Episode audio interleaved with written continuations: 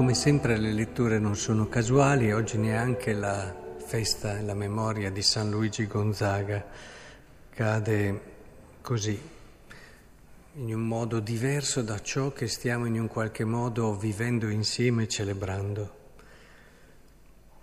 La lettura è una delle letture che preferisco perché ti fa vedere cosa, cosa vive un apostolo, perché noi a volte pensiamo a un apostolo, sì, ha predicato, sempre, poi sappiamo che sono stati uccisi, ma qui ci fa vedere proprio la vita di un apostolo, la vita di un testimone, la vita di una persona presa da Cristo, una persona che, sì, sbalzata da cavallo, ma questo per farci capire come davvero la sua vita è stata presa completamente da Cristo.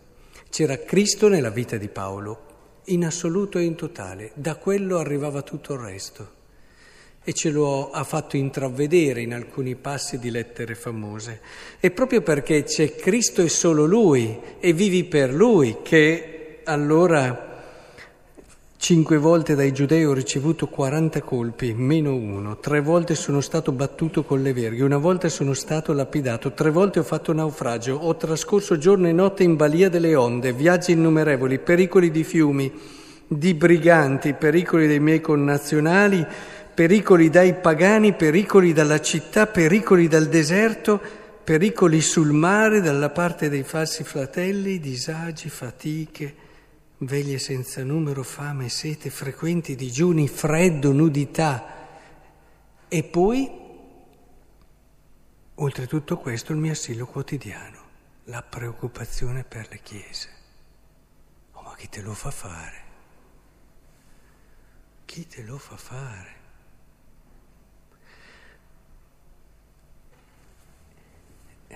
La vita è bella così.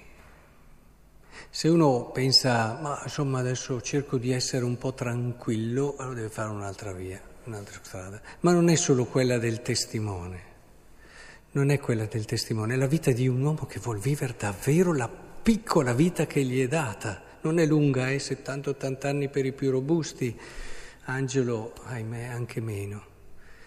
E, e lì è questa vita che noi dobbiamo capire la chiave per davvero dire io la voglio davvero vivere fino in fondo, cercandone la verità e cercando quello che mi può donare. Ecco, qui abbiamo un esempio, Paolo.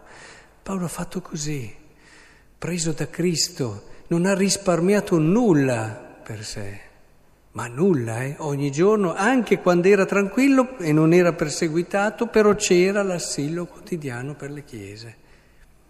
Ma che bello una vita quando sei appassionato per qualcuno, quando davvero è l'amore che fa da filo conduttore, non confondiamo le idee d'amore che ci sono oggi, eh? Attenzione, cancellate un po' l'amore, sento qualcosa per te, provo qualcosa per te, non riesco a vivere la mia vita senza di te. Questo l'ho sentito dire da persone che dopo poco si tiravano i coltelli. E entriamo, eh, e si sente anche oggi, non ti amo più ti amo più. L'hai mai amata quella persona lì? Se arrivi a dire non ti amo più, vuol dire che stavi con quella persona perché provavi tante cose, ma da lì a parlare d'amore ce ne passa. Ora, l'amore quello vero è questo qui. L'amore quello vero è condividere davvero qualcosa di grande e farlo entrare nella tua vita e spenderti, spremerti, darti totalmente perché questa è la tua luce, ciò che ti fa alzare al mattino, ciò che ti riempie l'esistenza, ciò che dà un significato a tutto, alle cose belle, qui si parla anche dei falsi fratelli, anche agli amici che ti tradiscono, ti fa superare anche quella che è una delle sofferenze peggiori che c'è. E, e ti fa vedere la vita in un modo diverso, tanto che anche Paolo, come San Luigi, come tanti santi, è arrivato al famoso dilemma, mi piacerebbe già andare col Signore, ma se può essere più utile alla gente resto qui. Ecco, vedete la visione della fede come cambia gli orizzonti. Muoio di non morire, hanno ripetuto tante volte i santi uniti al Signore. Perché la fede cambia le prospettive, la fede ti aiuta davvero a cogliere l'essenza, il bello della vita su questa terra. Non è una fuga, è un semplice coglierne la verità. Eh? Quando criticando il cristianesimo dicevano l'oppio dei poveri, dei popoli è, è, è il cercare questa idealizzazione, questa proiezione dei tuoi desideri, sappiamo, possiamo elencare tutte quella che la critica atea del tempo, eh, dell'Ottocento soprattutto, ma non solo, eh, dimenticavano che il cristianesimo, quello vero, perché poi ci sono eh, degli esempi di questo tipo, come Nietzsche che criticava la sua famiglia, ne aveva motivo, perché erano lì in un porto tranquillo, tran- pensando che il cristianesimo fosse il tranquillante che ti fa superare le difficoltà.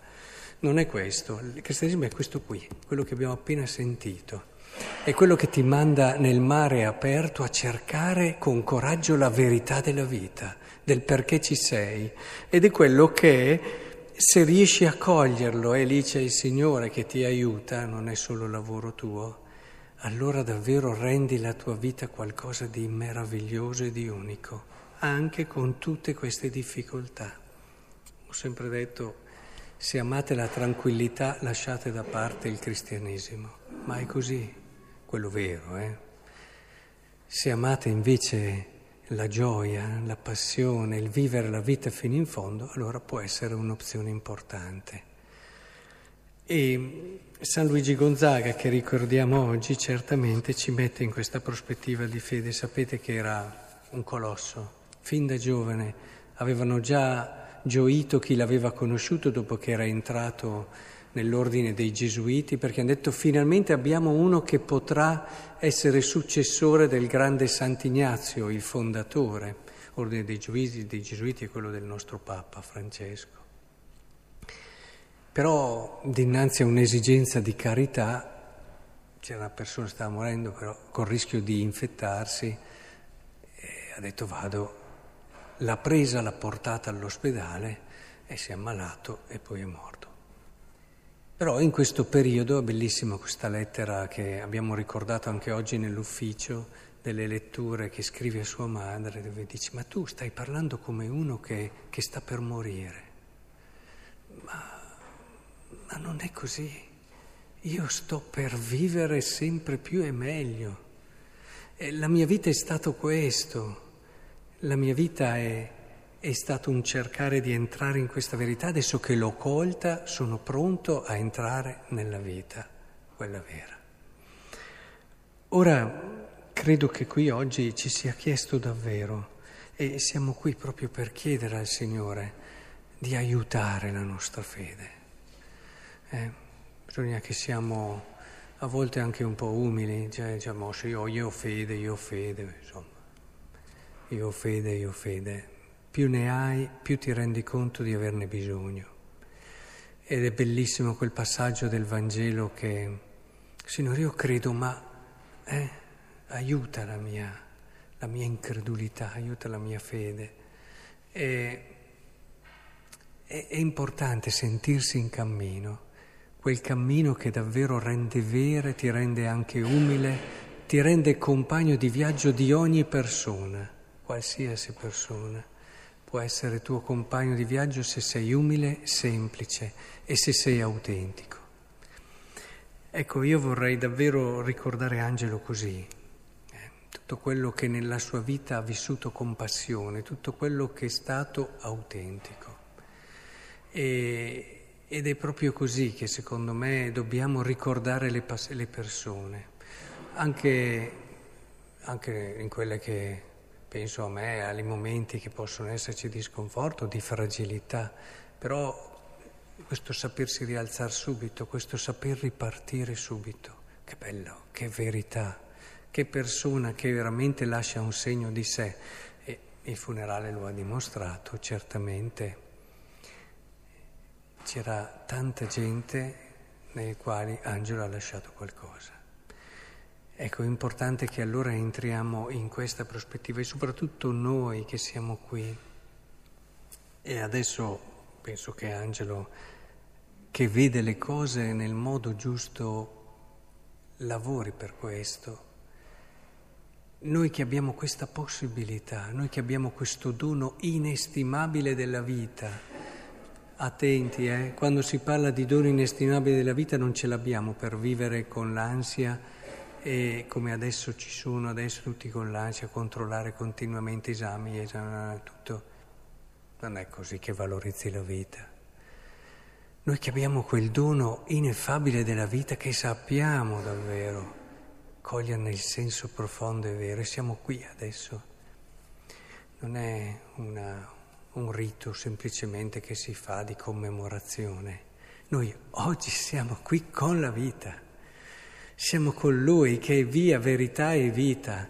E c'è realmente, io vi auguro di arrivare a questa perché allora l'Eucaristia sarà il momento più bello della vostra vita, dove sentirete i vostri cari così vicino, quelli che ci hanno lasciato, come diceva Agostino con sua madre, cercami lì, quando hai voglia di star vicino a me, vieni a messa.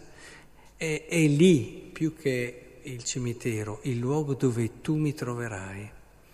Noi siamo qui oggi per quella che è la nostra certezza e che davvero la messa cambi ognuno di noi, rendendoci come Paolo, così appassionati della vita, capaci anche di perderla. Questo vuol dire amare la vita. Quando vai a lì le coglie e sai anche perderla per amore. E il Signore in questo ci accompagni. E allora forse, forse, anche tra di noi impareremo l'arte dell'amore vero, quello che si dà, si sacrifica, e l'altro saprà che su di noi potrà sempre contare.